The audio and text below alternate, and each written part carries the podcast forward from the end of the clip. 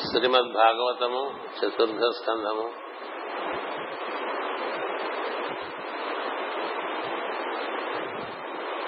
ప్రజాపతుల యొక్క సంతానం గురించి వివరింపబడుతూ ఉన్నది. మరీచి మహర్షి యొక్క సంతానము అత్రి మహర్షి యొక్క సంతానము అటుపైన అంగీరస మహర్షి యొక్క సంతానం గురించి వివరించుకోవడం జరిగింది. ఈ రోజున మనకి పులస్య మహర్షి. పులస్య మహర్షి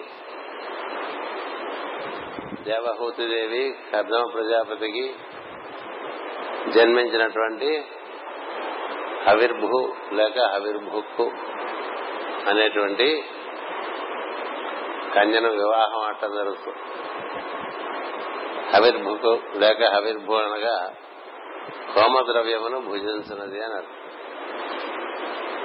మన హోమ ద్రవ్యాలు మనం హోమంలో వేసినప్పుడు వాటిని భుజించి తదనుగుణమైనటువంటి ప్రజ్ఞలను మనకి అవతరింపజేసి అందించి మన అనుగ్రహించేటువంటి ఒక శ్రీమూర్తిగా అవిర్భుక్కు దేవుని తెలుపుతారు. తులసి మహర్షి కి ఈ అవిర్భుక్ అనేటువంటి కుమార్తెను కర్దవ ప్రజాపతి దేవహూతి దేవి ఇచ్చి పెళ్ళి చేయడం జరుగుతుంది. అలా పెళ్ళి చేస్తే వారి ఇరువురికి కలిగినటువంటి వాడు అగస్త్య మహర్షి. వారికి అగస్త్య మహర్షి పుట్టడం అతనే జన్మాంతరమున జఠరాగ్ని రూపుడై దిగి వచ్చాను. అంటే మనకి జీవులందరికీ కూడా ఆహారం స్వీకరించి ఆ స్వీకరించిన ఆహారం చక్కగా స్వీకరించడానికైనా ముందు దానికి కావాల్సినటువంటి ఆసక్తి ఉండాలి. అంటే ఆహారం కనపడంగానే దాన్ని భుజించాలనేటువంటి కోరిక లోపల నుంచి ఉద్భవిస్తే తప్ప ఆహార స్వీకరణ ఉండదు. అందరూ ఆహారం చూడంగానే దాని ఎందు స్వీకరణ బుద్ధి బాగా జఠరాగ్ని ఉన్న చోటే ఉంటుంది లేని చోట ఉండదు. జఠరాగ్ని ఉన్న కొద్దీ ఆకలి ఉంటుంది. ఆకలి ఉండటం చేత భుజిస్తే భోజనం చేసింది మనకి అది ఆహుతి అవుతుంది. ఆహుతి అయి మన దేహాంగములన్నిటికీ కూడా పుష్టిని తుష్టిని కూడా ఇస్తూ ఉంటుంది. అంచేత అతడు అగస్త్య మహర్షి పుట్టి అతడు సృష్టిలో జఠరాగ్ని స్వరూపంగా ఉన్నాడు. అంచేతే మనకి ఏదైనా తిన్నది సరిగ్గా అరకపోయినా కొంచెం ఎక్కువ తిన్నా మనం ఏం చెప్తూ అగస్త్య మహర్షిని తలుచుకుంటూ ఉంటాం. అగస్టుడు దేన్నైనా తిని హరించుకోగలిగినటువంటి వాడు. అంచేత ఆయన ఇచ్చినటువంటిది ఆయన పెద్ద పెద్ద బ్రహ్మరాక్షసులను కూడా భుజించేసి అరిగించుకుంటూ ఉండేవాడు. జీర్ణం జీర్ణం వాతాభిజీర్ణం అంటూ మనకి అగస్టుడు ఒక మాట చెప్తాడు. అంటే ఏదైనా ఆయన లోపల ఉండే అగ్ని చేత దహింపబడి అది ఆహారంగా స్వీకరింపబడుతూ ఉంటుంది. అంచేత మనలో జఠరాగిని బాగా పెంపొందేటువంటి ప్రజ్ఞగా సృష్టి ఎందు ఇవన్నీ సృష్టి ప్రజ్ఞలు. అంచేత ఆవిర్భుక్దేవికి తులసి మహర్షికి నీకు చెప్పాను పులస్య మహర్షి అంటే బొడ్డుకు సంబంధించినటువంటి వాడిని ఆ కేంద్రానికి. మరీచి మహర్షి అంటే సహస్రము పైన ఉండేటువంటి వాడు. అత్రి మహర్షి అంటే ఆజ్ఞ కేంద్రంగా త్రిగుణములకు అతీతంగా ముఖమందు వ్యాప్తి చెంది ఉండేటువంటి వాడు. ఆంగిరస మహర్షి అంటే మన విశుద్ధి చక్రమున నుండి మన సమస్త అంగముల రసానుభూతిని కలిగించేటువంటి వాడు. రసముగా అంటే రసముగా మనకి అంటే ప్రజ్ఞగాను ప్రాణంగాను ప్రవహించేటువంటి వాడు. వశిష్ఠ మహర్షి గురించి ఇంకా ఇక్కడ చెప్పలేదు. అంచేత పులస్త మహర్షి మనకి మణిపూరక చక్రానికి సంబంధించినటువంటి వాడు. అంచేత అవిర్భూదేవి పులస్యుడు అనగానే మనం మణిపూరక చక్రము బొడ్డు కేంద్రంగా మనలో ఉండేటువంటి జఠరములందు ఉండేటువంటి అగ్ని ఈ జీర్ణ కోసం అంతా కూడా మొత్తం దానికి సంబంధించినటువంటి సమస్త అవయవములు ఈ మహర్షి యొక్క అధ్యక్షతను ఉంటాయి.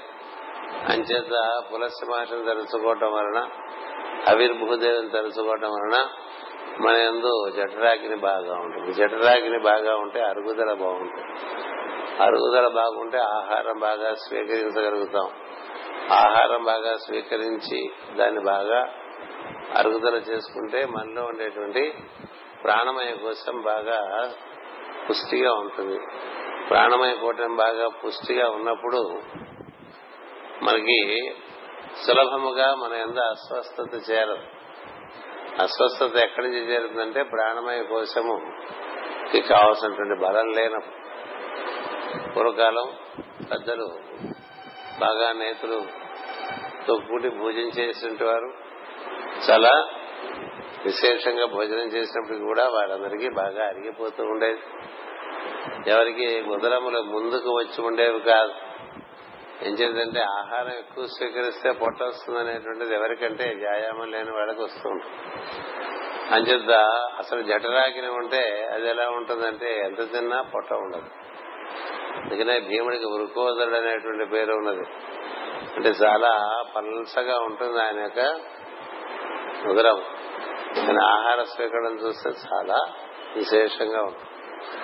అలా ఆహార స్వీకరణానికి ఉదరానికి జఠరాగ్ని బాగా ఉన్నప్పుడు ఆహారం మనకి చక్కని పుష్టినిస్తుంది మనకి జఠరాగ్ని బాగా ఉండట ఉండవాలంటే అగస్య ప్రజ్ఞ బాగా మనం దాన్ని బాగా అవా- అందుకని సప్తర్షులందరినీ రోజు తలుసుకోమని చెప్తారు. ఇద్దరు కూడా చెప్పాను మళ్ళీ ఒకసారి గుర్తు చేస్తున్నాను. ముందు తల్లిదండ్రులు తరుచుకోవాలి అటుపైన గోత్ర ఋషులు తరుచుకోవాలి అటుపైన సప్తర్షులు తలుచుకోవాలి. మన గురు పరంపరతో మొదలుపెట్టి అందుకని గురుభ్యో నమ పరమ గురుభ్యో నమ పరమేశ్ గురుభ్యో నమ సప్తర్షిభ్యో నమ అన్నప్పుడు ఊరికే ఏడుగురిని ఒకసారి అనేసుకోవటం కాదు. మనం గురుభ్యో నమ అన్నప్పుడు మన పదార్థమనందు స్వామిత్వం గురువులకు అప్పచెప్పినట్టుగా ఉండాలి. పరమ గురుభ్యో నమ అనగా మన అందరి శక్తి. ఆ శక్తి లేని దానికి అధ్యక్షత పరమ గురువుకి అప్పచెప్పాలి. అలాగే పరమేశ్వరి గురుభ్యో నమ అన్నప్పుడు మనలో ప్రజ్ఞ. మనమే. మన ప్రజ్ఞ అంటే మనము మన శక్తి మన రూపము సమస్తము కూడా ఈ ముగ్గురు గురువులకి మనం అప్పచెప్పాలి. గురువుకి పరమ గురువుకి పరమేశ్వరుడు అలా సమర్పణ చేసుకోవాలి. నమహ అంటే నేను లేదు మీరే ఉన్నారని అర్థం. అంచేత ఒకరిని మూలాధారమునందు ఒకరి హృదయమునందు నందు ఒకరి ఆజ్ఞ నందు తెలుసుకోవచ్చు. ఇది గురుభ్యో నమ మూలాధారము. పరమ గురుభ్యో నమ అనాహతము లేక హృదయము. పరమేశ్వర గురుభ్యో నమ పాలభాగమునందు ఉండేటువంటి ఆజ్ఞా కేంద్రము. ఇలా మూడు ఎందు వాళ్ళు వ్యాప్తి చెందినట్టు మనం భావం చేయొచ్చు. అదే దత్తాత్రేయ స్వరూపం. మూడు అంటే ప్రజ్ఞ శక్తి పదార్థము మూడు ఎందు వ్యాపించినటువంటి తత్వము వీటికి అతీతంగా ఉంటుంది. ఆయన పరబ్రహ్మతత్వం. అంచేత గురుభ్యో నమ పదార్థమునంతా సమర్పణ చేయటం మన దేహమునందు మన దేహం ఆధారంగా ఏర్పడిన మన పదార్థం సమస్తము గురువు యొక్క అధీనంలో ఉండాలని అభిలషించాలి. అలాగే శక్తి అలాగే ప్రజ్ఞ. అది అయిపోయిన తర్వాత సప్తర్షిభ్యో నమ అన్నప్పుడు మనం చక్కగా ఏడుగురిని తలుచుకోవాలి. మూలాధార నుంచి సహస్రారం వరకు ముందు ఏడుగురిని తెలుసుకుని ఆ పైన మరీచిని తెలుసుకుని ఆ తర్వాత మూలాధారానికి ఇంకా అధస్సులో ఉన్నటువంటి ఆధ్వర్య మహర్షిని తలుచుకోవాలి. ఇలా తొమ్మిది మంది. ఇది ఒక్కొక్కటి కొంచెం సమయం తీసుకోవాలి. ఏం చేద్దంటే మనం ప్రార్థన చేసేప్పుడు ఋషులందరినీ చక్కగా ఆవాహనం చేసుకుని అటుపైన ప్రార్థన చేస్తే వాళ్ళే తపస్విజనులు వారందరూ బ్రహ్మర్షులే. వారందరూ పరబ్రహ్మము నుండి చతుర్ముఖ బ్రహ్మ ద్వారా దిగి వచ్చినటువంటి వారు నవబ్రహ్మలు. అంచేత వారికి అందుబాటులో లేనటువంటి జ్ఞానం ఏమీ ఉండదు. శక్తి ఏమీ ఉండదు. మహిమ ఏమీ ఉండదు. అంచేత వారిని తలుచుకోవటం అనేటువంటిది ప్రార్థనలో భాగంగా చేసుకోవాలి. ఇలా సప్తర్షులు తలుచుకున్నప్పుడు మనకి మొత్తం ఏడు కేంద్రాల్లోనూ ఏడుగురిని మనం స్థాపన చేసుకుంటూ ఉండాలి. స్థాపన చేసుకుంటూ ఉంటే ఏం జరుగుతుందంటే వీరు మన ఉన్నారని మన గుర్తింపు కేవలం ఆ గుర్తింపు చేత వారు సంతోషించి మన ఎందు వారి యొక్క సాన్నిధ్యాన్ని కలుగజేసి మనకి తదనుకున్నటువంటి సామరస్యం ఏర్పరుస్తారు. అటు పైన మనకి ఒక సమన్వయం ఏర్పడుతుంది. అటుపైన మన అవగాహన బాగా పెరుగుతూ ఉంటుంది. అలా మనకి చాలా రకాలైనటువంటి ప్రయోజనము దాంతో ఋషి స్మరణం వల్ల జరుగుతూ ఉంటుంది. నిజానికి మనకి ఈ సమస్త సృష్టి విజ్ఞానం ఇచ్చింది ఋషులే. ఋషులే లేకపోతే మనకి విజ్ఞానమే ఉండేది కాదు కదా? వేదవ్యాస మహర్షి లేకపోయినా వాల్మీకి మహర్షి లేకపోయినా ఇది విజ్ఞానమే ఉంది. వాల్మీకి మహర్షి లేకపోతే రామాయణం లేదు. వేదవ్యాస మహర్షి లేకపోతే మహాభారతము భాగవతము లేవు. మనకు భాగమయం అంతా కూడా ఋషులు మనకు అందించిందే. ఉపనిషత్తులు కూడా మహర్షులు తపస్సు చేసి వారు పొందినటువంటి అనుభూతిని అక్కడ వారు చక్కగా రచించి మనకు అందించారు. ఇలా ఇలా ఉంటుంది ఇలా ఇలా ఉంటుంది ఇలా ఇలా ఉంటుంది. అంచేత ఋషులను తలుచుకోవటం ప్రధానం. అంటే ఋషుల ద్వారా మనం దైవాన్ని చేరడం సులభం అదే దైవం అంటేనేది ఏమిటో తెలియదు మనకి. దైవం యొక్క స్వరూపము తెలియదు దైవం యొక్క స్వభావము తెలియదు దైవం ఎట్లా అంతా వ్యాప్తి చెంది ఉన్నాడో తెలియదు వ్యాప్తి చెంది ఉన్నాడని చెప్తూ ఉంటాం అన్నిట్లో ఉన్నాడు మనలో ఉన్నాడు బయట ఉన్నాడని. కానీ ఎలా వారితో అనుసంధానం చెందాలి? ఎలా లింకపోతారు ఇవన్నీ ఋషులే ఇస్తారు. అంచేత మన గోత్ర ఋషులు గోత్ర ఋషులు గోత్రాలు లేకపోతే కశ్యప ప్రజాపతి. అంచేత ఆ విధంగా మన ఋషి పరంపరను తలుచుకోవాలి సప్తర్షులను తలుచుకోవాలి.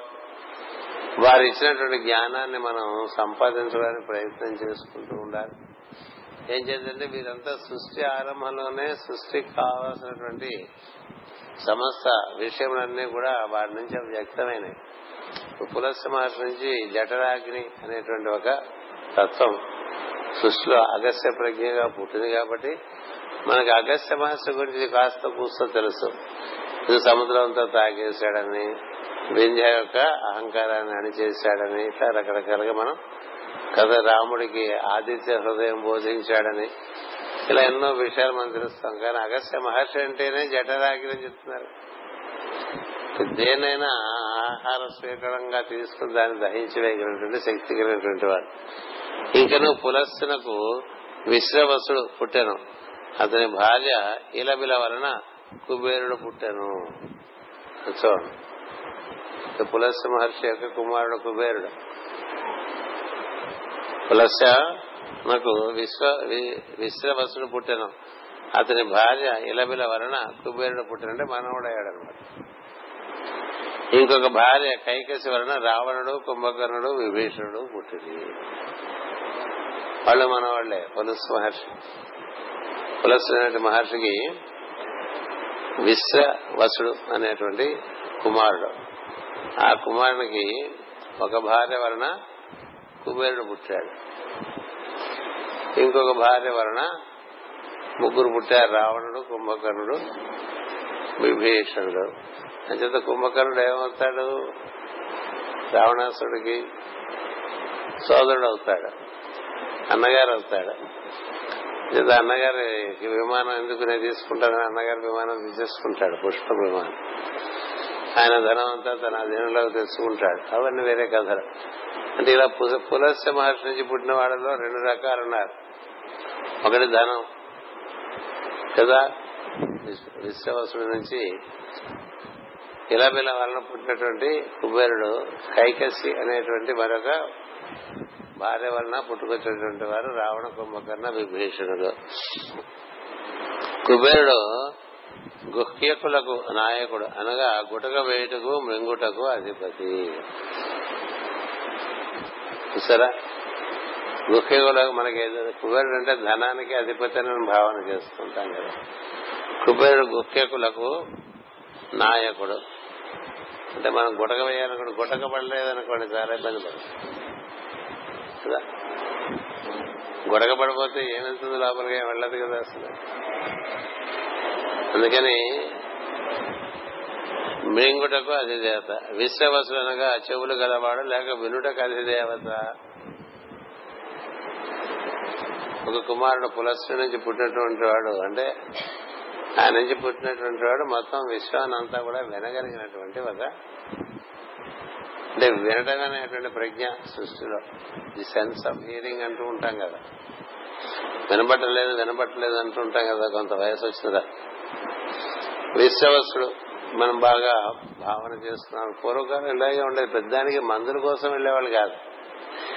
ఏ ప్రజ్ఞ మన అందు సరిగ్గా పనిచేయటం లేదో ఆ ప్రజ్ఞను ఆవాహనం చేసుకోవటం దానికి సంబంధించినటువంటి ఆరాధన చేసుకోవటం అలా ఇచ్చారు. అంటే ఒకే అంతర్యామి ఇన్ని రకాలుగా మనలో ఏర్పడి ఉన్నారు కాబట్టి ఈ విశ్వవసుడు అనగా చెవులు గలవాడు లేక వినుట కసిదేవత కీకసం అనగా కంఠమందలి పీకె. కైకసి అనేటువంటి ఆవిడ కీకసము నుంచి పుట్టింది కాబట్టి పీక అనమాట పీక వల్లనే కదా మనం మెంగటైనా గొడగవేటైనా మాట్లాడటమైనా జరుగుతుంది. అట్టి కైకసికి పుట్టిన రావణుడు అనగా కంఠారావమునకు అధిపతి. అందుకు పుట్టాడు రావణ. మీకు తెలుసో తెలియదు మనకి రావణుడు అంటే రామాయణంలో రావణుడు ఒకటే తెలుసు. కానీ రామాయణంలో రావణుడు ఆ రావణుడు కన్నా ముందు చాలా ముందు నుంచి రావణుడు ఉన్నాడు. ఇది కంఠారావము మరొకటి వేదంకి స్వరం ఏర్పరచమని దేవతలందరూ బ్రహ్మదేవుడితో కలిసి మహాదేవుడి దగ్గరికి వెళ్తారు. వెళ్ళి ఇట్లా వేదంలోకి స్వరం ఏర్పరచు ఎందుకంటే దాన్ని చక్కగా ఆలాపన చేయాలి కదా. ఆలాపన చేసినప్పుడు కదా ఆ శబ్ద తరంగాల్లోంచి ఆయా శక్తులు పుట్టుకొచ్చి అనుగ్రహిస్తాయి. అంచేత సమస్త వేదానికి కూడా నీవు శృతి ఏర్పరచు స్వరం ఏర్పరచు అంటేది మహాదేవుని వేడుకుంటారు. ఎందుకంటే ఆయన సమస్త విద్యలకు అధిపతి అయి ఉండటం చేత అప్పుడు నా భక్తులలో పరమ భక్తులైనటువంటి రావణుడు ఏర్పరుస్తాడని అందుకని వేదానికి స్వరం ఏర్పరిచేటువంటి వాడు రావణుడు. మనలో చక్కగా స్వరం పలకాలంటే గట్టిగా. వేదస్వరం అందరికీ ఉండదు. అందరూ వేదస్వరం కలిగి ఉండరు. మామూలుగా అక్షరాలు తెలుసు కాబట్టి పలికేయటం వేరు వేదస్వరం ఉచ్చరించడం వేరు. ఆ స్వరం పలకాలంటే కంఠము బాగా బలంగా ఉండాలి శుద్ధిగా ఉండాలి. అంచేత ఈ వేదస్వరమును పలకటం చేత మొత్తం జీవుడు తను తాను శుద్ధి చేసుకునే విధానాన్ని మనకి పెద్దలు ఇచ్చారు మన మాస్టర్ మనకేం చెప్పారంటే కనీసం రోజు పురుష సూక్తం శ్రీ సూక్తం ఎలుగెత్తి పారాయణ చేసుకోండి అని చెప్పారు. మాస్టర్ గారు చాలా సూక్తాలు ఇచ్చారు ఇవన్నీ వీరినంత మేర వీరినంత మేరకు అన్ని చక్కగా సుస్వరంగా అంటే ఉదాత్తము అనుదాత్తము స్వరము మూడు చక్కగా పలుకుతూ వేద గానం చేస్తే దాని వల్ల జరిగేది ఏంటంటే కంఠమునందు నుండి తరంగములు ఏర్పడి మొత్తం శరీరంతో కూడా శుద్ధి అయిపోతుంది.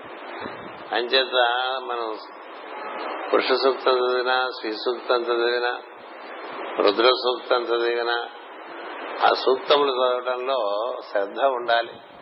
ఆ అక్షరములను చక్కగా స్పష్టంగా పలకగలిగి ఉండాలి. వాటిని ఉచ్చ స్వరంలో పలకాలి అలాగే మంద్ర స్వరంలో పలకాలి అలాగే మామూలు స్వరంలో పలకాలి. వాటిని చక్కగా అనుసరించాలని నేర్చుకోవడం అనేటువంటి విధానము మొత్తం వేదంకి ఉండేటువంటి ఆరు తాళం చెవుల్లో ఒకటి. దాన్ని శిక్ష అని చెప్పారు. శిక్షాం వ్యాఖ్యాం శ్యామ వర్ణస్వర మాత్రాబలం అంటూ మనకి తైత్రీయ ఉపనిషత్తు చెప్తుంది. అని చక్కగా ఉచ్చరించడం అనేటువంటిది చేయటం వలన అది చేస్తూ దాన్ని వినటం వలన మన కంఠమనందు చాలా చక్కని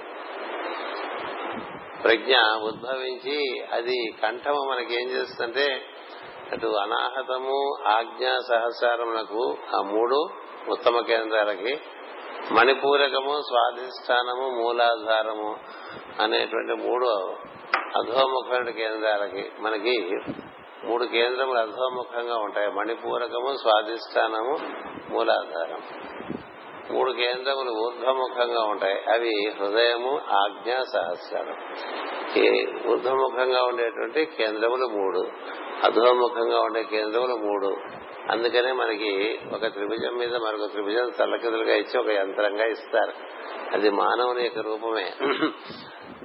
ఈ రెండింటిని అనుసంధానం చేసేది ఉందే ఏది ఊర్ధ్వముఖమైనటువంటి త్రిభుజాన్ని అధోముఖమైనటువంటి త్రిభుజాన్ని అనుసంధానం చేసేటువంటి కేంద్రంగా కంఠాన్ని చెప్తారు.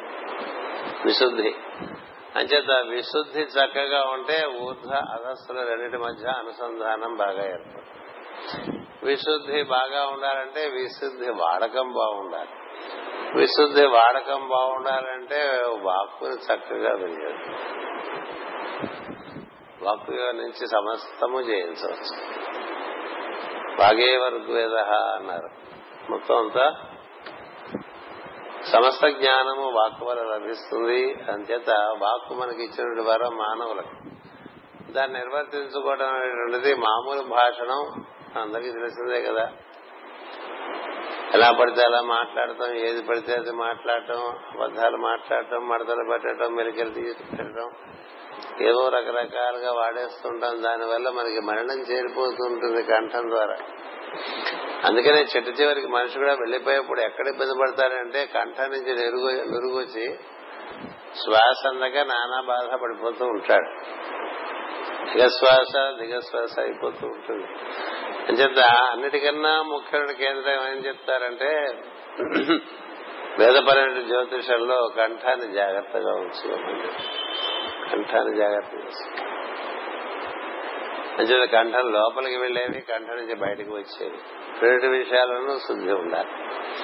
కంఠం లోపలికి వెళ్ళేవి ఆహారం వెళ్తూ ఉంటుంది కదా? అలాగే గాలి వెళ్తూ ఉంటుంది. నీరు వెళ్తూ ఉంటుంది. వీటి విషయంలో మనం పవిత్రత బాగా అనుసరిస్తూ ఉండాలి. కంఠం నుంచి వచ్చేవన్నీ కూడా అంతా వాక్యే అక్కడే మనకి గ్రావాణములు అంటారు వాటిని. ఏది? వోకల్ కార్డ్స్ అని. గ్రావాణములు గీర్వాణములకు పనికొస్తూ ఉంటాయని చెప్తారు. అదే రావణుడు అంటే కంఠధ్వని. మనలో కంఠధ్వని అంటారు అంచేది అలాంటి రావణుడు ఆయన పరమ భక్తుడు. శివుడే చెప్తాడు నాకున్నటువంటి భక్తులు అందరిలో కూడా అగ్రగణ్యుడు రావణుడే అని చెప్తాడు. అలాంటి రావణుడు తర్వాత తర్వాత తర్వాత తర్వాత తర్వాత ఈ విధంగా రామాయణంలో ఆ విధమైనటువంటి పనులు చేసి శిక్షింపబడతాడు కాకపోతే అసలు మొత్తం వేదానికి స్వరం కట్టినటువంటి వాడు రావణుడు తెలుసుకోవాలి. అంచేతే రావణుడు సంగీతం మనం సినిమాలో చూసిందేగా చదువుకున్నది ఆయన వీణ వాయిస్తే మొత్తం సృష్టి అంతా కరిగిపోయేంతటి జ్ఞానం కలిగినటువంటి వాడు. అలాంటి పరమ భక్తుడు అందుకనే రావణుడు యొక్క గానం వీణాగానానికి శివుడు పరవశం చెందుతూ ఉంటాడు.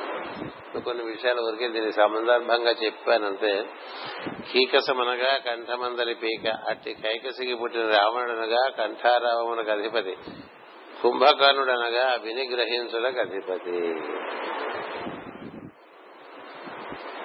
ఎవరు పూర్తిగా వినరు. కదా?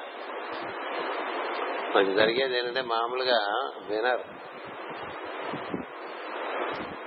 చిన్నతల్లో ఈ పాఠాలు వింటూ ఉంటుంది చూసారా? అందరూ సవ్యంగా వినరు. వినటం అనేటువంటిది పెద్ద విద్య. చాలా పెద్ద. అంటే కర్ణములంటే చెవులు కదా. కుంభకర్ణుడు వినటానికి అధిపతి. రావణుడు ఉచ్చారణమునకు అధిపతి అయి ఉన్నాడు కదా. ఈ విశ్రవసుడు వినటానికి అధిపతి కదా. ఈ కుంభకర్ణుడు మరి. అతడు కూడా గ్రహించుడకు మరి విని గ్రహించుడకు అధిపతి విన్నది అంతా గ్రహింపు కదా రాదు కదా విని వెళ్ళిపోతాం సగం మర్చిపోతాం. సగం మనకేదో అంతకుముందు ఏదో తెలిసింది ఈ రెండు కలిపేసి ఇంకోళ్ళకి ఇట్లా చెప్పారని చెప్తూ ఉంటాం. కదా? అంచేతే ఏదైనా మనం విన్నప్పుడు దాన్ని విన్నది విన్నట్టుగా చెప్పగలగటం అనేటువంటిది ఒక పెద్ద విద్య. కొంత మనం ఏదో కలిపేసి చెప్పేస్తాం. విన్నది విన్నట్టుగా ఉన్నది ఉన్నట్టుగా అందరూ చెప్పలేరు. అలా చెప్పాలంటే చాలా నిశ్చితమైనటువంటి బుద్ధి ఉండాలి. అది ఉండాలంటే మరి కుంభకర్ణుడు ఉండాలి. వినటానికి తాతగారు అయినటువంటి అదే తండ్రి గారు అధిపతి అయితే విని గ్రహించడానికి అధిపతి కుంభకర్ణుడు. అంచేత కుంభకర్ణుడు గ్రహించడానికి అధిపతి. విభీషణుడు అనగా భయం పోగొట్టువాడు లేక వివేకము. ఎక్కడ వివేకం ఉంటుందో అక్కడ భయం ఉండదని అర్థం చేసుకోవాలి. మనందరికీ భయమే కదా. కలియుగంలో భయం ఎక్కువగా ఉంటుంది. అన్ని విషయాలకి భయం వేస్తుంది. భయం అది కేవలం మన ఊహాజనితమే. దానికి సంబంధించిన సన్నివేశం కూడా లేకుండానే భయపడుతూ ఉంటాం. కదా. భవిష్యత్తు కూర్చుని భయం ఒకటి ఉంటుంటుంది ఆరోగ్యం ముందు ముందు ఎట్లా ఉంటుందో అని భయం ఉంటుంది. ముందు ముందు మన స్థితిగతులు ఎట్లా ఉంటుందో భయం ఉంటుంది. ఈ పిల్లలు ఎట్లా పెరిగి పెద్దవాళ్ళు అవుతారో భయం ఉంటుంది. వాళ్ళకి పెళ్ళిళ్ళు అవుతాయో లేవో అయినా పిల్లలు సరిగ్గా పుట్టుకొస్తారు. అన్ని భయాలే. కదా? ఇంట్లోంచి బయటికి వెళ్తే భయం ఎవరైనా బయట నుంచి ఇంటికి వస్తే భయం. ఇవన్నీ పోవాలంటే వివేకం కావాలి. విభీషణుడు వివేకానికి అధిపతి. అది రామాయణ రామాయణం చదువుకుంటున్నామంటే మరి ఇలా తెలుసుకున్నాం అనుకో. విభీషణుడు విన్నాడు మొత్తం అంతా కూడా వివేకించుకున్నాడు. ఎంత అన్నగారు గొప్పవాడైనా చేసిన తప్పు కాబట్టి విడితో ఉండకూడదు అనుకున్నాడు విడిపోయాడు రాముడిని చేరాడు కదా. కుంభకర్ణుడు విన్నాడు బాగా నిద్ర లేపితే కదా? రావణుడు చెప్పినప్పుడు కుంభకర్ణుడు వింటాం అంటే ఏం చెప్తారు రావణుడు? ఎట్లా చెప్తే వాడికి నచ్చుబాటై తనకి సహకరిస్తాడు అట్లాగే చెప్తాడు తప్ప ఉన్నది ఉన్నట్టుగా చెప్పడుగా ఎవరైనా మాటలు చెప్పినప్పుడు వాళ్ళు ఏం చేస్తారంటే వాళ్ళకి ఎలా చెప్తే బాగుంటుంది అనిపిస్తుందో అలా చెప్తారు. అంటే ఎలా చెప్తే అవతల వాళ్ళు మన మాట మన్నిస్తారో అలా దాన్ని చక్కగా అల్లుకుని చెప్పుకొస్తూ ఉంటారు. అంతేగా. లోకం తీరదు. కానీ వినేవాడు వాడికి గ్రహించే శక్తి ఉంటే వాళ్ళు మాట్లాడుతున్నవాడు ఎదుటివాడు మాట్లాడుతున్న దాంట్లో పొట్టు ఏమిటి గింజ ఏమిటి తెలుసుకోవచ్చు కదా? అందుకే పొట్టు తీసేది గింజ తెలుసుకున్నాడు అనుకోండి సులభం అవుతుంది అందుకని రావణుడు ఎంత కష్టం వచ్చేసిందో తను ఇప్పుడు ఎంత అవసరమో ఈ కుంభకర్ణుడు వచ్చి యుద్ధం చేయడం అన్ని చెప్పి చెప్తూ ఉంటే రావణుడు వర్షన్ ఆఫ్ యుద్ధం. ఎందుకు ఎలా వచ్చింది ఈ పరిస్థితి? యుద్ధం యొక్క పరిస్థితి ఎందుకు వచ్చిందో? రావణుడి యొక్క సిద్ధాంతం అంతా విన్నప్పటికీ కూడా కుంభకర్ణుడు ఒకటే మాట చెప్తావు తప్పు చేస్తావు నువ్వు చెప్తాడు. మనం ఎన్ని మడతలు పెట్టేసి చెప్పేసినా విని గ్రహించగలిగిన వాడు కాబట్టి రావణుడు చెప్పిన విధానంలో అయితే అలా ఉందే? పద నేను ఇప్పుడే వస్తా అనాలి కదా. అనలేదు కుంభకర్ణుడు. మొట్టమొదటి నువ్వు తప్పు చేశావు. నువ్వు చేసేది పొరపాటు నేను సందేహం లేదు.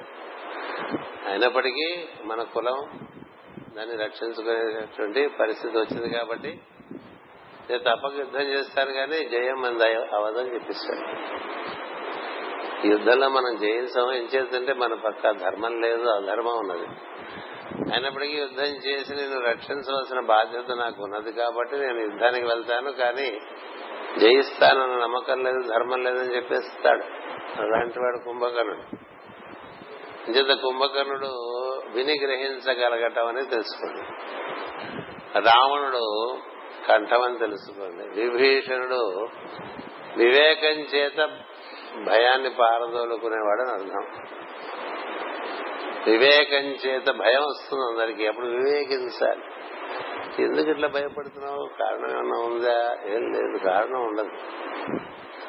కారణం లేకే భయం వస్తుంటుంది అజ్ఞానం చేత. వివేకించుకుంటే ఆ జ్ఞానంలోంచి ఈ భయాన్ని పోగొట్టుకోవచ్చు. ఇదో మార్గం. శ్రీకృష్ణుడు అర్జునుడికి చెప్పిందంతా అదే. అర్జునుడు చాలా భయపడిపోయాడు. మోహము శోకము భయము అన్నీ వచ్చేసినాయి. ఎందుకు రాదంతా? ఎందుకు అదంతా ఇప్పుడు? దేని గురించి అయితే నువ్వు బాధపడకూడదు దాని గురించి బాధపడుతున్నావు? అసలు మొదలు పెట్టడమే భగవద్గీత. మొదటి అధ్యాయం అంతా అర్జునుడే మాట్లాడేస్తాడండి. రెండో అధ్యాయంలో పదో శ్లోకం వరకు కూడా అర్జునుడే మాట్లాడేస్తాడు. అంతసేపు. ఏవేవో చెప్తాడు రకరకాల సిద్ధాంతాలు చెప్తాడు యుద్ధం ఎందుకు మానేది మానేయచ్చు? అన్ని చెప్పేస్తే చెప్పేసి నాకు కాళ్ళు వణుకుతున్నాయి చేతులు వణుకుతున్నాయి. నాకేమీ తోచట్లేదు. ఇప్పుడు నన్ను శాసించు నాకేం అర్థం కావట్లేదు అంటే అప్పుడు చెప్తాడు. మొట్టమొదటి మొదలుపెట్టనే అశోచాన్ అన్వశోచత్వం ప్రజ్ఞావాదాంశ భాషసే. చాలా ప్రజ్ఞ కలిగినటువంటి వాళ్ళు వాదన చేస్తారే అంతలాగా మాట్లాడేస్తున్నావు. కానీ నువ్వు అసలు ఏ విషయంలో శోకించకూడదో ఆ విషయంలో శోకిస్తున్నావు. శోకించాల్సిన విషయమే కాదు. దాని గురించి ఎన్ని శ్లోకాలు శ్లోకించి శోకించేశావు నువ్వు? అశోచ్వాన్ అన్వశోచత్వం ప్రజ్ఞావాదాంశ భాష అని చెప్పి మొదలు పెడతాడు అందుకని మొట్టమొదటి కృష్ణుడు పలికిన వరకు ఏదైతే మనం ఆలోచించకూడదో అదే ఆలోచిస్తూ ఉంటామండి. దానివల్ల మనకి ఎప్పుడు వర్రీయే కదా? వీఆర్ వర్రీడ్ పర్సన్స్ అని generally we are worried persons because we think of things which we are unnecessary పైగా పోనీ ఎలా అంటావా అంటే చాలా మాట్లాడటం అయితే తెలుసు చాలా జ్ఞానం. థియరిటికల్గా బాగా మనందరికీ జ్ఞానం తెలుసు కదా? కానీ సన్నివేశం వచ్చినప్పుడు అది మనకి పనికిరాదు. ఇది అర్జునుడు లాగానే అయిపోతాం. అంచేత ఇన్ని మాటలు చెప్తున్నావు ఒక పక్క మరేమో యూఆర్ బీపింగ్ అన్రిక్వైర్డ్ అన్నాడు. కదా? అంచేత నువ్వు వివేకం కోల్పోవటం వల్ల అలాంటి పరిస్థితి వస్తుంది. అందుకని రెండో అధ్యాయం అంతా వివేకం గురించే చెప్తాడు శ్రీకృష్ణుడు. డిస్క్రిమినేటివ్ విల్ బుద్ధి. డెబ్బై రెండు శ్లోకాల వరకు ఉంటుంది ఆ రెండో అధ్యాయం. ఎక్కి పదకొండో శ్లోకం నుంచి డెబ్బై రెండో శ్లోకం వరకు ఈ స్థిత ప్రజ్ఞత్వం అనేటిది ఎలా వస్తుంది అనేటువంటిది ఆ స్థిత ప్రజ్ఞ ఎలా ఉంటారనేటువంటి బోల్డ్ విషయాలు చెప్పుకుంటూ వస్తాడు. ఎందుకు చెప్పాల్సి వచ్చింది? భయం వచ్చేసింది కాబట్టి. అంచేత భయం వస్తే ఎవరిని తెలుసుకోవాలి? విభీషణుని తెలుసుకోవాలి. ఇవన్నీ ప్రజ్ఞలు సుమండి మీరు రామాయణంలో క్యారెక్టర్లు వీళ్ళంతా అసురులు అనుకోబోకండి.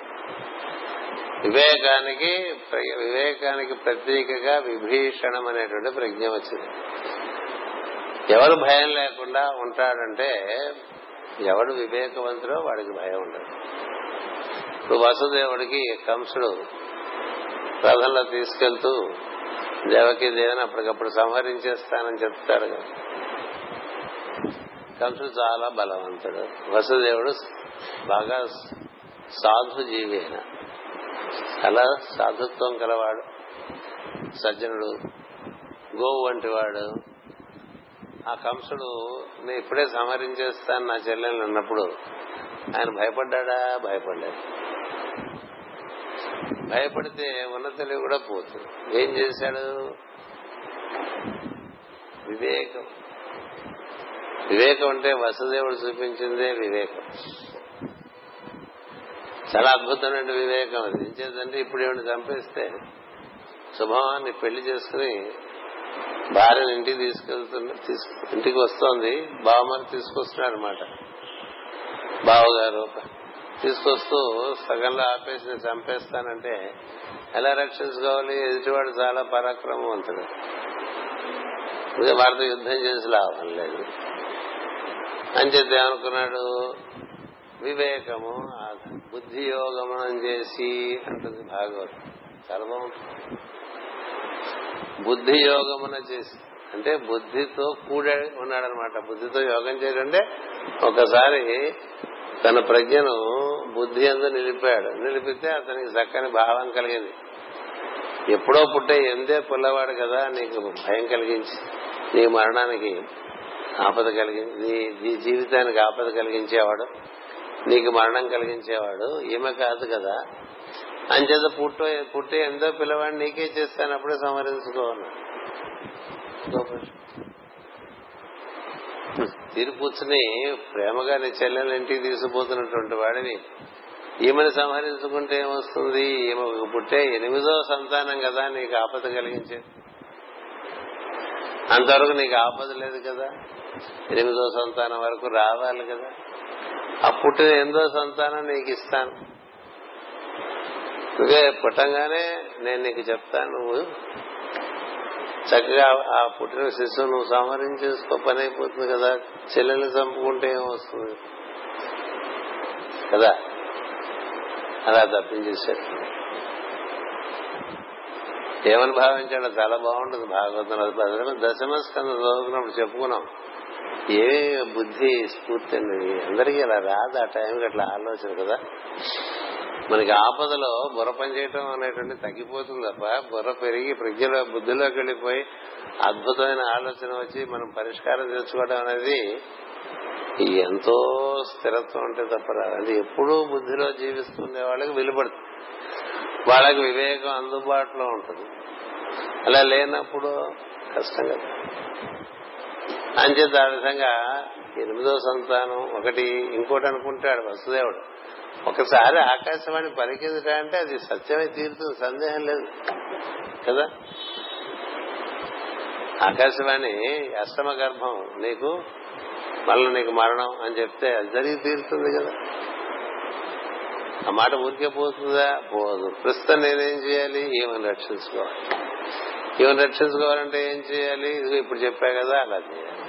కంసుడు కూడా బాగానే ఉంది. నిజమే కదా వాడెవడో ఎప్పుడో వాడు వచ్చేవాడు కదా తీరు కూర్చుని తన చెల్లెలు ఎందుకు చంపుకోవాలనుకున్నాడు డిసైడ్ అయిపోయింది అక్కడ ఆ క్షణంలో దాటిపోయింది కదా ఇక తర్వాత మరి రకరకాలుగా కథ తిరిగిపోయింది కదా. దేనివల్ల? ఆ క్షణంలో చూపించినటువంటి వివేకం. అది ఆ ప్రజ్ఞ అందరిలో ఉంటుంది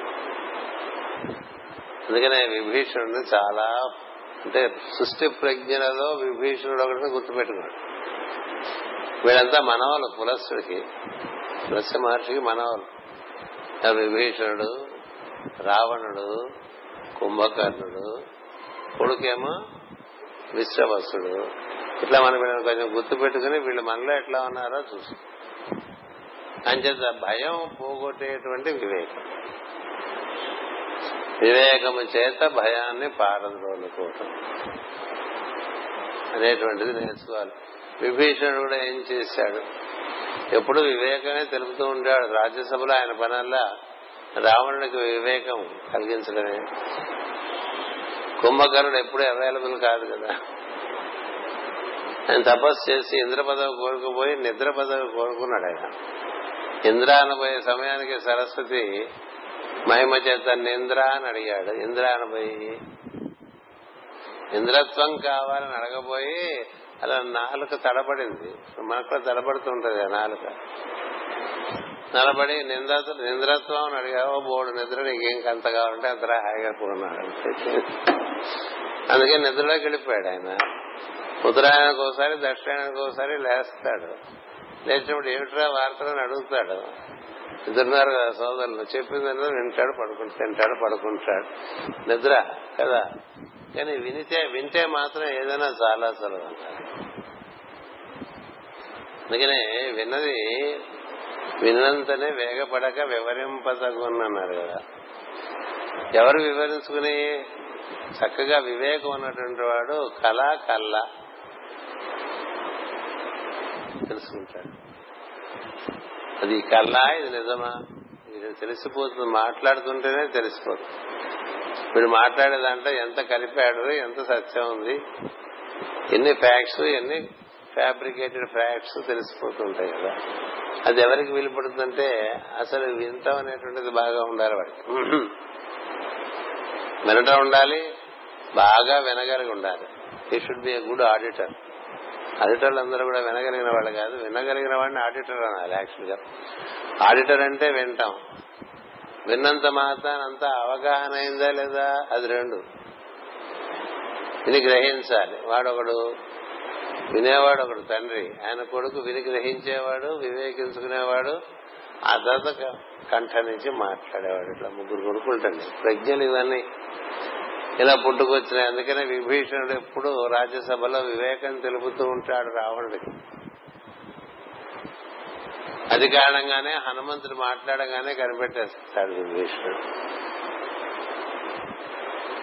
హనుమంతుడు వచ్చి మాట్లా అసలు అంతకు ముందే పరస్త్రీని తన ఇంట్లోకి లంకలకు తెచ్చాడంటేనే ఊరంతా అట్టుడికి పోతుంది. ప్రతి వాళ్ళు పెద్దవాళ్ళందరూ ప్రయత్నం చేస్తారు చెప్పడానికి. ఎవరు వినరు చెప్పినా వెండు విభీషణుడు బాగా వివేకించి ముందు హనుమంతుడికి హనుమంతుడికి ఆపద ఎవరు కలిగించలేరు కదా ఏదో ఒక పదాన్ని కూడా చేస్తే మొత్తం. అప్పటికే ఆకాశకే చాలా ఆయన ధ్వంసం చేసేసాడు. అంచేత వద్దు తోకకి నిప్పి పెట్టి చాలన్నాడు తోకకి నిప్పి పెడితే ఆయన లంకగా నిప్పి పెట్టి వెళ్ళిపోయాడు. ఒకటి విభీషణుడు ఎంత వివేకం కలిగిన వాడంటే ఉత్తరోత్తరా అసురులకు గాని లంకారాజ్యానికి గాని కిరు రాకుండా ఉండటం కోసం తన అన్నగారు చేసిన పని తప్పు కాబట్టి తను వివేకించి రావణుణ్ణి విసర్జించి రాముణ్ణి శరణ కోరుతాడు. అందుకని విభీషణ శరణాగతి అనేటువంటిది చాలా ఉత్తమోత్తమైన విషయంగా మనకి తెలియపరుస్తారు. మీరు దాని విశేషం బాగా తెలియాలంటే అపలాచార్య వారు శ్రీవా శ్రీభాష అపలాచార్య వారు రాసిన చిన్న పుస్తకం ఉంది. విభీషణ శరణాగతి అద్భుతంగా అద్భుతం. అది ఒకసారి తప్పకుండా చదువుకోండి ఎక్కువ టైం పట్టదు. వారం రోజుల లోపల చాలా సులభంగా చదవచ్చు. చాలా చక్కని భాషలో మనకి అది లభ్యమై ఉన్నది. అంటే వివేకం అంటే ఎలా ఉంటుందని ప్రతి వారి దగ్గర ఇటువంటి మనకి భక్తుల కథలో మనకు కనిపించేటువంటిది ఈ వివేకమే. ఇది ఎవరి ఉంటే వారు విభీషణుల కింద లెక్క. ఆ దృష్టితో చెప్తున్నా. ఏం చేద్దంటే ఇక్కడ చెప్పబడినటువంటివన్నీ మనకి క్యారెక్టర్స్గా తీసుకోకుండా ముందు యూనివర్సల్ ప్రిన్సిపల్స్గా తీసుకోవాలి. దేర్ ఆల్ యూనివర్సల్ ఇంటెలిజెన్సెస్ విశ్వాత్మకమైనటువంటి ప్రజ్ఞలు అవన్నీ. అంటే మనకి మరి విని వివేకించుకోవడం అనేటువంటిది కూడా మనలో ఉన్నది. దాన్ని వాడుకోగలగాలి. విని గ్రహించగలగడం అనేటువంటిది వాడుకోగలగాలి. వినగలగాలి. చక్కగా మనం మాట్లాడినప్పుడు కంఠమనందు ఉండే శబ్దం చేత ఇతరులకు స్ఫూర్తి కలగాలి ఉత్తేజం కలగాలి ఉద్వేగం కలగకూడదు. ఇలాంటివి ఉన్నాయి అంటే భాషణం చేత ఇతరులను ఉద్ధరించే మార్గము మరి అది ఈ రావణములు బాగా ఉంటేనే జరుగుతుంది. అయితే ఈ ప్రజ్ఞలన్నీ కూడా దైవీ ప్రజ్ఞలే. వీళ్ళు అసురులు ఎప్పుడైపోయారంటే అకృత్యాలు చేసినప్పుడు అసురులు అయిపోయారు. అంటే ఏంటి? విని గ్రహించలేకపోవటం అనేటువంటిది అసలు వినకపోవటం అసలత్వం. వివేకించుకోకపోవటం అసలత్వం వల్ల వివేకం లేకే పిచ్చి పిచ్చి పనులన్నీ చేసి రకరకాలుగా మన మనం చిక్కుల్లో వేసుకుంటూ ఉంటాం. ఆ తర్వాత వెనక నుంచి బాధపడుతూ ఉంటాం ఇట్లా ఎందుకు చేసాం ఇట్లా చేయకుండా ఉంటే బాగుండేది కదా అనుకుంటూ ఉంటాం కదా. ఎన్నో విషయాల్లో ఇలా చేయకపోయింటే చాలా బాగుండేది అనిపించే పరిస్థితులు ఉంటాయి కదా. ఈ నీరాశ ఇటేలా వచ్చింది భయం పెట్లో కదా ఈశ్వర అని. వాడు మసలి కాలు పట్టుకుని రాదు కదా గజేంద్రుడు మొదలు పెట్టుకుంటాము మొర పెట్టుకుంటాం మొదలు పెడతాడు. వివేకం లేకే కదా ఇలాంటి పనులకు దిగిపోయాను నేను అని బాధపడు వివేకం మొదటి నుంచి ఉందనుకోండి అలా చేస్తూ ఉండేవాడు కాదు కదా. అంచేత వివేకం అనేటువంటిది దివ్య ప్రజ్ఞంలో ఒకటి దానికి అధిష్టాన దైవము విభీషణుడు అని గుర్తుపెట్టుకున్నాడు పులహుని భార్య గతి అంటే తర్వాత మహర్షి దగ్గరికి వచ్చేసాం. ఒక్కొక్క మహర్షికి మనం వారి యొక్క సంతానం గుర్తన్ని మీరు నోట్బుక్ పెట్టుకుని చక్కగా ప్రతి మహర్షికి భాగవతంలో ఎవరెవరు సంతానం చెప్పారో రాసుకోండి. వారి భార్యలు ఎవరో రాసుకోండి. వారి సంతానం ఎవరో రాసుకోండి. ఆ సంతానం పేర్లు వెనకాల ఉండేటువంటి అర్థం ఏమిటో తెలుసు. అర్థం తెలుసుకోవాలి. ఎందుకంటే సంస్కృతంలో నామాలన్నీ కూడా వ్యుత్పత్తి అర్థం కలిగి ఉంటాయి. వ్యుత్పత్తి అర్థం కలిగి ఉండేట్టుగా ఉంటుంది సంస్కృత భాష. ఆ పేరు చెప్తే ఆ పేరు బట్టి వాడి యొక్క తత్వం ఏమిటో తెలిసిపోతుంది. తత్వం తెలిసిపోతుంది. కుబేరుడు ఉన్నాడు గుహ్యకుడు ఉన్నాడు కదా? మన కుబేరుడు అంటే ఇంకో రకంగా తెలుసు. ఈ కుబేరుడు తెలియదుగా గుటక వేయటానికి ఆయనే అధిపతి అని. కదా? అందులో గుటక వేయటం ఎవరెవరు చేసేవాళ్ళందరినీ గుహ్యకులు అన్నారు. అనకంఠంలో ఉంటాడు కైకేయి కైకసి అన్నారు. అంటే పీక అన్నారు కదా. వీళ్ళంతా కంఠం చుట్టూనే ఉన్నారండి ఎక్కువ మంది. ఎందుకంటే కంఠానికి మణిపూరానికి అలాంటి సంబంధాలు ఉన్నాయి. కంఠానికి. ఈ కంఠం ద్వారా మణిపూరకాన్ని శుభ్రం చేసుకోవచ్చు యోగంలో అది చెప్తారు. మణిపూరకాన్ని స్వాదిష్టాన్ని చక్కగా మనం శుభ్రం చేసుకోవడానికి కంఠంలో సరైన ప్రజ్ఞల్ని మనం ఆశ్రయిస్తే అంటే చక్కగా వెలిగెత్తి సూక్తాలు చదువుకోవటం ఎక్కువ మాట్లాడటం కన్నా వినటం నేర్చుకోవటం విన్నది బాగా గ్రహింపు చేసుకుని ఆకలింపు చేసుకోవటం. ఆ తర్వాత మనం చేసే పనుల్లో వివేకాన్ని ప్రధానంగా పెట్టుకుని వాడుకోవటం. ఇలాంటివన్నీ నేర్చుకుంటూ ఉండాలి. అంచేత ఈ మరీషి మహర్షి దగ్గర నుంచి చెప్పుకొచ్చిన వారందరిది మీరు పుస్తకం పెట్టుకుని వారి యొక్క ఈ సంతానం రాసుకుని వారి పేర్లకి అవగాహన కూడా రాసుకుంటూ ఉండాలి. అలా రాసుకుంటూ ఉంటే మనకి వాళ్ళని మనలో దర్శనం చేస్తూ ఉండాలి. ఇది ఒక ప్రయత్నం. ఇలా చేయటం వల్ల ఏమవుతుందంటే మన మానవుని మొత్తం విశ్వంతా ఉంది కాబట్టి మనం విశ్వ దర్శనానికి కావాల్సినటువంటి ప్రజ్ఞలన్నింటినీ కూడా చక్కగా మనలో మేల్కాంపింప చేసుకునేటువంటి ఒక అవకాశం ఏర్పడుతుంది. అది సాధనలో భాగం. అంచేత ఈ విధంగా మీకు తెలియపరుస్తున్నా. పులహుని భార్య గతి గమనము. వారికి కర్మశ్రేష్ఠుడు వరీయాంసుడు సహిష్ణుడు అని కొడుకులు పుట్టిరి. పులహుడు అంటే మనకి స్వాధిష్టాన చక్రంకి వచ్చేస్తాం. దానికి లోకోమోషన్ అన్నారు మాస్టర్ గారు. గమనం. గతి అంటే గమనం. మన గమనం ఎటు ఉండాలి అనేది ఒకటి చూసుకోవాలి. స్వాధిష్టాన చక్రంలో హరిషడ్ వర్గాలు అక్కడే ఉంటాయి. వాటిని అధిష్టించడానికే కుమారస్వామి ప్రార్థనలు ఇచ్చారు. కామక్రోధ లోపమోహ మదమాశ్చర్యాలు అనేటువంటి ప్రతివారి ఎందు బాగా ఇట్లా స్టోర్ చేయబడి ఉంటాయి. వాటినన్నిటి శుభ్రం చేసుకోవడానికి మనకి షణ్ముఖుడిని ఇచ్చారు ఆరాధన. వాటి బట్టి మన గతి ఉంటుందా? లేక వివేకం బట్టి మన గతి ఉంటుందా? వివేకాన్ని అనుసరించి మన యొక్క గతి గతి అంటే మన కదలిక ఎటు కదులుతున్నాయి కాళ్ళు ఎటు కదులుతున్నాయి చేతులు ఎటు కదులుతోంది మనసు? మనసు ఎంతసేపు వాళ్ళ గురించి వీళ్ళ గురించి మనం మనసు నిండా మనుషుల గురించి పెట్టేసుకున్నాం అనుకో. ఇంకేమైంది? ఆ మనసు అలా కుళ్ళిపోతూ ఉంటుంది. మనుషుల గురించి ఆలోచిస్తుంటే ఉంది వాళ్ళ చేస్తారు. అందులో కూడా వాళ్ళు చేసేటువంటి అవచేష్టలు మనకి గుర్తుంటాయి. తప్ప వాళ్ళ సద్గుణాలు మనమే ఆరాధన చేసేటువంటి సద్బుద్ధి ఉండదు కదా. అని చేసి ఏమవుతుందంటే మనసంతా కూడా ఒక ఇండియన్ రైల్వే ప్లాట్ఫామ్ లాగా ఉంటుంది అక్కడ అన్ని ఉంటాయి కదా. స్వచ్ఛ భారత్ అంటున్నాం కానీ మన మన మైండ్ అనేటువంటి ప్లాట్ఫామ్ మీద ఏవేవో చేరిపోతూ ఉంటాయి. అలా చేరిపోతే ఏంటంటే వాటి ప్రకారం మన నడక ఉంటుంది. గతి. గతి. అంచేత ఈ ఈ పులహుడు పులస్థితిలో పులస్థితిలో తర్వాత పులహుడు. అంటే ఆయన ఏం చేస్తారంటే పులహుడు మామూలుగా ఒక రకంగా చెప్పుకోవాలంటే అన్ని భావాలు పులవ పెడుతూ ఉంటాడండి. బ్రూయింగ్ అండ్ బ్రూడింగ్ ఓవర్ అంటారు చూసారా? అది భగవంతుడు కూర్చిన బ్రూడింగ్ అయితే పర్వాలేదు భగవంతుడు కూర్చిన బ్రూయింగ్ ఉంటే పర్వాలేదు.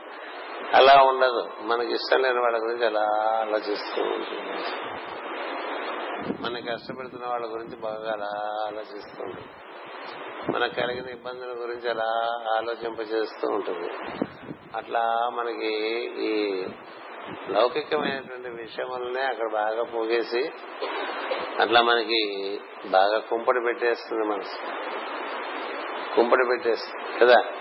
అందుకనే ఊరికే కూర్చుంటే పిచ్చికి పోతుంటుంది. చాలా మందికి అందుచేత ఒంటరిగా ఉండలేదు. ఏం చేత ఒంటరిగా ఉండలేరంటే ఒంటరిగా ఉంటే ఏవేవో పట్టుకొచ్చేస్తుంది. కుక్క తెచ్చేవన్నీ గొద్దులే అని. అన్ని పోగేసుకొస్తుంది. పోగేసుకొచ్చి అవన్నీ గుర్తు చేస్తూ ఉంటుంది. ఈ పిచ్చికి పోయి అలా కాసేపు బయటకు వెళ్దాం అనిపిస్తుంది. లేకపోతే ఇలా టెలివిజన్ పెట్టుకుందాం అనిపిస్తుంది. లేకపోతే ఏదో సినిమాకి వెళ్ళిపోదాం అనిపిస్తుంది. ఏదో విధంగా మన మనసుని దానికి ఏదో పని చెప్పబోతే అది మన పని చెప్పేస్తోందని మనసు నుంచి తప్పించుకునే పరిస్థితి వస్తుంది ఈ గతి. బాగుండా ఇదే మనం దైవీపరంగా కూడా గతి అదే. ఇక్కడికి మనకి మణిపూరకం దగ్గర నుంచి ఏం జరుగుతుందంటే రెండు రకాలుగా ఉంటాయి ప్రజ్ఞలు. లోకంలోకి ప్రజ్ఞ ప్రవేశిస్తుంటే అది ఒక రకంగా నడిపిస్తుంది. ఇవన్నీ దుస్వభావములు కలిగినటువంటిది అదే ఊర్ధముఖంగా మనం దాన్ని తీసుకువెళ్తుంటే అటు తీసుకెళ్తుంది. అంచేది మీకు రుద్రుల గురించి చెప్పినప్పుడు కూడా మొదటి ఐదుగురు రుద్రుడు అంటే శంకరుడు వరకు అందరూ ఊర్ధ్వగతికి సంబంధించిన వారు. మనకి చక్కని సంకల్ప బలాన్ని ఇచ్చి అలా మనకి ఏ విధమైనటువంటి అడ్డు లేని ఊర్ధ్వగతినిచ్చేటువంటి తత్వంగా రుద్రుడు ఉంటారు. ఆరో రుద్రుడి నుంచి కింద వరకు అన్ని ధ్వంసం చేసేటువంటి వాళ్ళ పనుల్లో దేనైనా సరే ధ్వంసం చేసేది.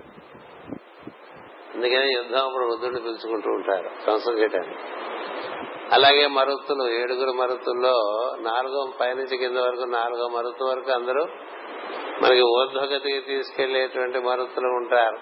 ఆ నాలుగు వాయువులు చాలా పవిత్రము దైవ సంబంధంగా ఉంటాయి. అక్కడి నుంచి మిగతా మూడు వాయువులు మన నానా బాధ పెట్టేటువంటి వాయువులు ఉంటాయి. అట్లా గాలి వాన వచ్చి అన్ని విరిగిపోవడం అయితే గాలి వానతో కూడి నానా ధ్వంసం కలిగించడం. లోపల గాలి చేరి బాధ పెడుతూ ఉంటుంది. కదా? ఇది కూడా గాలే కదా? ఇప్పుడు గాలికి బోళ్ళు మందులు మింగుతున్నాం. ఏం చేతలు అదురుతుంది? లోపల గాలి ఇబ్బంది పెట్టేస్తుంది. మరుగుతే ఏడు రకాల మరుతులో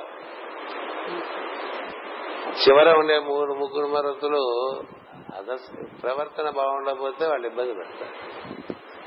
అలాగే చివరి ఐదు రుద్రులు ప్రవర్తన కాకపోతే ఇబ్బంది పెట్టి మరణ సమయంలో నానాధ్వంసం చేస్తూ ఉంటారు రుద్రశక్తులు. అంచేత అలాగే ఇప్పుడు మనకి ఏమైందంటే మనం మణిపూరకం దగ్గరికి వచ్చేసరికి వాళ్ళు అప్పుడే రెండు రకాలుగా తయారయ్యారు కదా.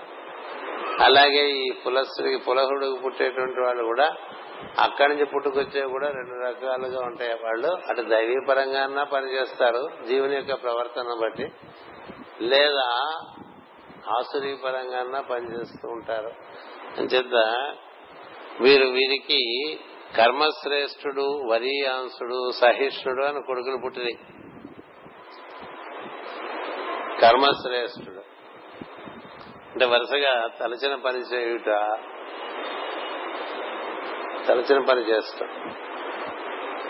ఏదైనా మనకి ఆలోచన అనుకోండి ఏదైనా ఆచరణలో పెట్టడం మంచి చెడు. అది మంచి అయితే గతి ఒక రకంగా ఉంటుంది. అది మంచి కాకపోతే నీకు గతి ఇంకో రకంగా అతని పని మన చేత కర్మ చేయించడం. కర్మశ్రేష్ఠుడు రెండో వాడు వరి అంశుడు అనగా సామర్థ్యం కర్మ ఎందు సామర్థ్యం. మంచి వారికి మంచి పనులు చేయడానికి సామర్థ్యం కావాలి కావాలి. ఇతర పనులు చేయడానికి సామర్థ్యం కావాలి. దానికి ఇతర పనులు చేసే వాళ్ళకి సామర్థ్యం ఎక్కువ ఉంటుంది. అంటే వాళ్ళకి పట్టుదల ఎక్కువగా ఉంటుంది. కదా?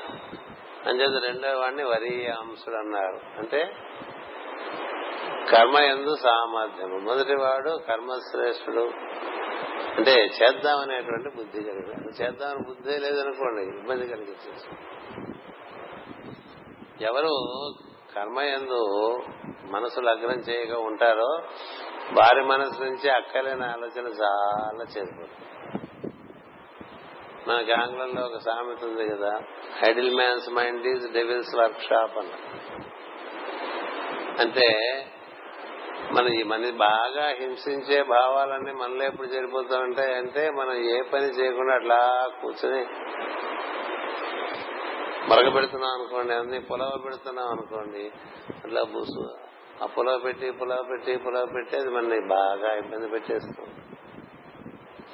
అంచేది ఏదో పని చేసుకునే వాళ్ళకి ఇన్ని ఆలోచనలు ఉండవు వెంటనే నిద్ర వచ్చేస్తుంది. కదా?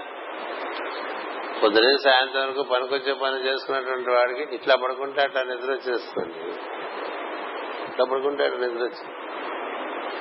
అలా కాకుండా ఉన్నాం అనుకోండి నిద్రపడటానికే చాలా టైం పడుతుంది. ఇదేమిటో మావాడు అట్లా పడకగానే నోరు తెరిచి నిద్రపోతుందని బాధపడుతూ ఉంటాడు. ఇంటి ఆయన ఏం చేస్తుంటే ఈయన ఇంటి ఆయనకి మూడు ఆలోచనలు. కదా? అలాగే ఒక్కోసారి ఇంటి ఆవిడకి చాలా ఆలోచనలు ఇంటి ఆయన అట్లా పడుకోగానే పడుకుంటాడు.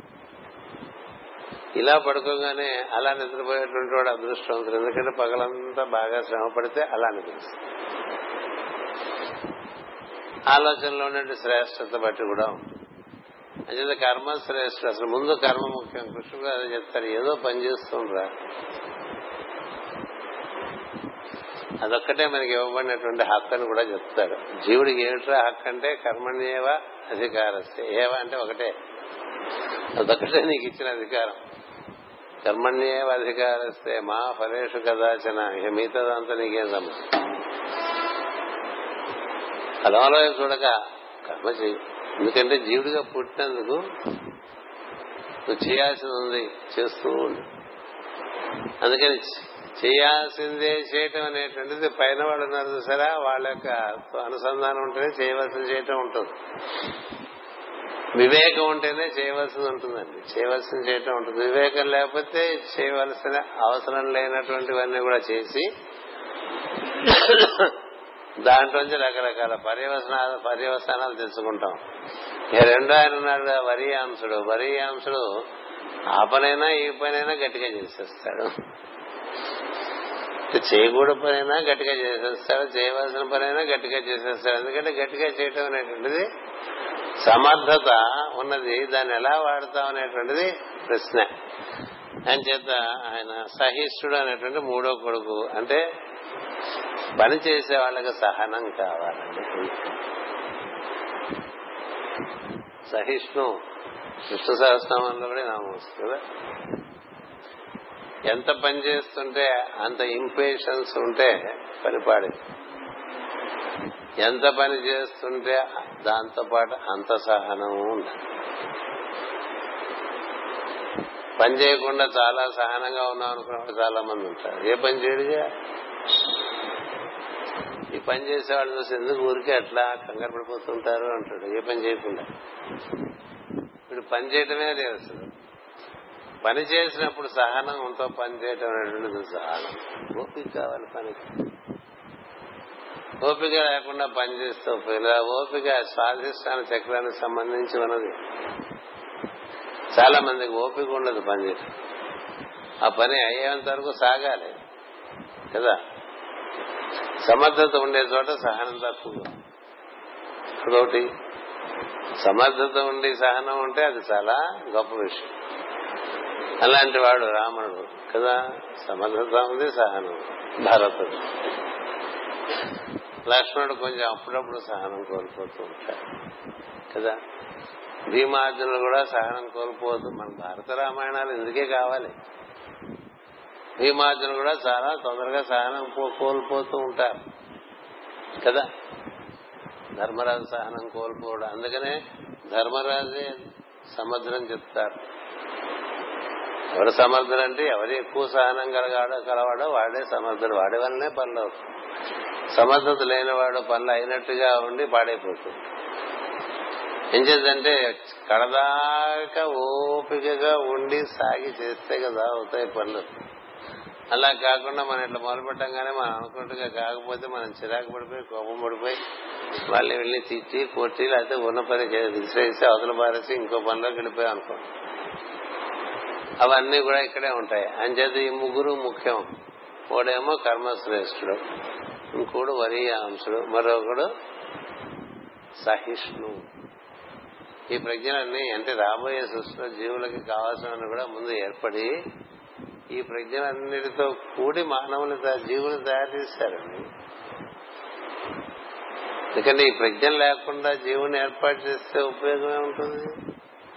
ఈ ప్రజ్ఞలన్నిటితో కూడి జీవుల్ని ఏర్పాటు చేశారు. కొన్ని కొన్ని జీవుల్లో కొన్ని కొన్ని ప్రజ్ఞలు చాలా విశేషంగా ఏర్పాటు చేశారు. ఇప్పుడు పీత ఉందనుకోండి దానికంతా కంగారే కదా? దానికంతా కంగారు. అలానే ఓపిగ్గా ఉండే ఉంటాయి కొన్ని. జంతువులు కదా ఎంత ఓపిగ్గానే ఉంటాయట చూస్తూ టైం వచ్చినప్పుడు టక్కు కదా కదా? ఓపికగా ఉండే మనుషులు ఉంటారు. కంగారు పడిపోయే మనుషులు ఉంటారు. కదా? కొండకి మేక ఇట్లా ఓపిక ఎగురుతుంది. అదేదో పెద్ద కొండ ఇదేం అనుకుంటా అది అడుగులు అడుగు అడుగులు అడుగు వేసుకుంటూ అడుగులు అడుగు అలా కదా? అందుకనే మనకి మకర రాశి పుష్యమాసానికేమో కొండ మేక చెప్పారు. కర్కాటక రాశి ఆషాఢ మాసానికి పీత చెప్పారు. ఓదాని కూడా వ్యతిరేకం అది. పీత ఊరికే కంగారు పడిపోతుంది అది కంగారు పడుతుందా అమ్మో అంత కొండ నేనేం ఎక్కుతాను ఎంత కాళ్ళండి? పుల్ల కాళ్ళల్లే ఉంటాయి మేక కదా? పుల్లకాళ్ళే కానీ కాల్లో కాళ్ళు కాల్లో కాళ్ళు కాల్లో కాళ్ళు వేసుకుంటూ పూర్వాషాఢ ఉత్తరాషాఢ పూర్వాషాఢ ఉత్తరాషాఢ చేసుకుంటూ వెళ్ళిపోతూ ఉంటుంది. అది పూర్వాషాఢ ఉత్తరాషాఢ అందులో వస్తే మనకి ఆ నక్షత్రాలు ఏం చేద్దంటే అడుగు తీసి పైకేసి ఇక వెనకడుగు తీసి అక్కడ వేసుకుని మళ్ళీ అడుగు తీసి ఇటుక మీద ఇటుక ఇటుక మీద ఇటుక ఇటుక మీద ఇటుక ఇటుక మీద ఇటుక. అట్లా కట్టుకుంటూ వస్తే బలంగా వస్తూ ఉంటుంది. ఇలా గబాల కట్టేస్తే అలా మర్నాడు పడిపోతూ ఉంటాయి కదా. అంచేత ఈ విధంగా మనకి ప్రజ్ఞలన్నీ కూడా ముందు ఏర్పడే ఎవరి ద్వారా? ఈ నవబ్రహ్మల ద్వారా. వీరే అంటే చతుర్ముఖ బ్రహ్మ ప్రతినిధులు నవబ్రహ్మలు. ఆయనతో కలిపి పది అందుకని ప్రజాపతులు అందరూ అంటే పది చెప్తారు. లేదు ప్రజాపతులు అందరూ అంటే ఇరవై ఒకటి అని చెప్తారు. ఎందుకని వాళ్ళకి పుట్టిన వాళ్ళు కూడా కొంతమంది అదే స్థాయిలో చేసినటువంటి వాడు ఉన్నారు. కశ్యప ప్రజాపతి చాలా ప్రాముఖ్యం కలిగినటువంటి వాడు. కానీ ఎవరి కుమారుడు? మరీచి కుమారుడు. మరీచి ప్రజాపతి కుమారుడు. ప్రజాపతి అయినప్పుడు కూడా ఆ ప్రజా తండ్రితో సరి సమానంగా ఇంకా ఎక్కువగా. తండ్రికి మించిన కొడుకులు గురువుకి మించిన శిష్యులు ఎప్పుడు వస్తూ ఉంటారు. అంచేత ఆ విధంగా వీళ్ళు ఏర్పాటు చేశారు. ఈ రోజున మనం పులస్తుడి కథ పులహుడు కథ చదువుకున్నాం. వారి సంతానం ఇవి మీరు మాకు గుర్తు పెట్టుకోవాలి తర్వాత మళ్ళీ ఎక్కడో తగులుతారు. వీళ్ళ నుంచి వాళ్ళు వచ్చారంటారు. ఇప్పుడు వీళ్ళు ఎక్కడి నుంచి వచ్చారు అనే ప్రశ్న మనకి అప్పుడు వెంటనే మనకు గుర్తు ఉంటే మనకు బాగుంటుంది. ఈ ప్రజ్ఞలన్నీ మనం మాట్లాడుకుంటూ ఉంటే మనలో కూడా చక్కగా ఆ ప్రజ్ఞలు మేలు కాంచుతాయండి అందుకు చదువుకోవటం. సృష్టి కథ ఎందుకు చదువుకుంటామంటే సృష్టిలో ప్రజ్ఞలు ఎలా పుట్టినాయో మనం చదువుకుంటూ ఉంటే మనలో ఆ ప్రజ్ఞ అట్లా పుట్టి తదనుగుణమైనటువంటి సహకారం మనకు అందిస్తే జీవుడు గట్టెక్కుతాడు. అంచేత ఇలాంటి వాళ్ళు ఉన్నారని కూడా మనం తెలుసుకోంగా అసలు మామూలుగా. ఇట్లా కర్మశ్రేష్ఠుడు వరియాంశుడు సహిష్ణుడు లేకపోతే విశ్వవసుడు కుబేరుడు ఈ రావణ కుంభకర్ణ విభీషణులు ఆ కైకసి వీళ్ళందరూ అంటే ఏమిటో మనం తెలుసుకున్నాం కదా. ఇలా తెలుసుకోవడానికే పెద్దల దగ్గర చదువుకోవాలి మరి. వీటి వివరణ మనం మామూలుగా ఆ పేరుకి సాంస్క్రిట్ డిక్షనరీ ఎటిమాలజీ అంటే నిరుక్తంతో కూడినటువంటి సంస్కృతం డిక్షనరీలో వెతుక్కు చూసుకుంటే ఇవన్నీ మనకి తెలుస్తాయి. అసలు సంస్కృత భాష నిరుక్తంతో కలిపి చదువుకున్న వాళ్ళు ఎవరైనా ఉన్నారనుకోండి వాళ్ళు సులభంగా చెప్తారు. మాస్టర్ గారు చెప్తున్నారు. మాస్టర్ గారు చెప్తున్నారు. ఏం చేత? నిరుక్తం అనేటువంటి ఒక తాళం ఆయన ఉంది ఆయన దగ్గర. జ్యోతిషం అనేటువంటి ఒక తాళం చెవటి ఉన్నది. ఛందస్సు అనేటువంటి తాళం చెవటి ఉన్నది. కొన్ని తాళం చెవులు వేదానికి ఉంటే ఆ తాళం చెవులను మనం వినియోగిస్తే మనకి దాని అవగాహన చక్కగా అంది వస్తూ ఉంటుంది. అంచేత ఆయన తాళం వాడి మనకి సరుకంతా తెచ్చి ఇచ్చినప్పుడు మనం దాన్ని శ్రద్ధగా చదువుకుని దాన్ని మన ఎందు బాగా స్థిరపరచుకోవడం అనేటువంటిది మన ప్రయత్నంగా మనం చేస్తూ ఉండాలి. స్వస్తి ప్రజాభ్య. పరిపాలయంతాం న్యాయేన మార్గేణ మహేమహేషా. గో బ్రాహ్మణేభ్య శుభమస్తు నిత్యం. లోకా సమస్త సుఖినో భవంతు. లోకా సమస్త సుఖినో భవంతు. లోకా సమస్త సుఖినో భవంతు. ఓం శాంతి శాంతి శాంతి.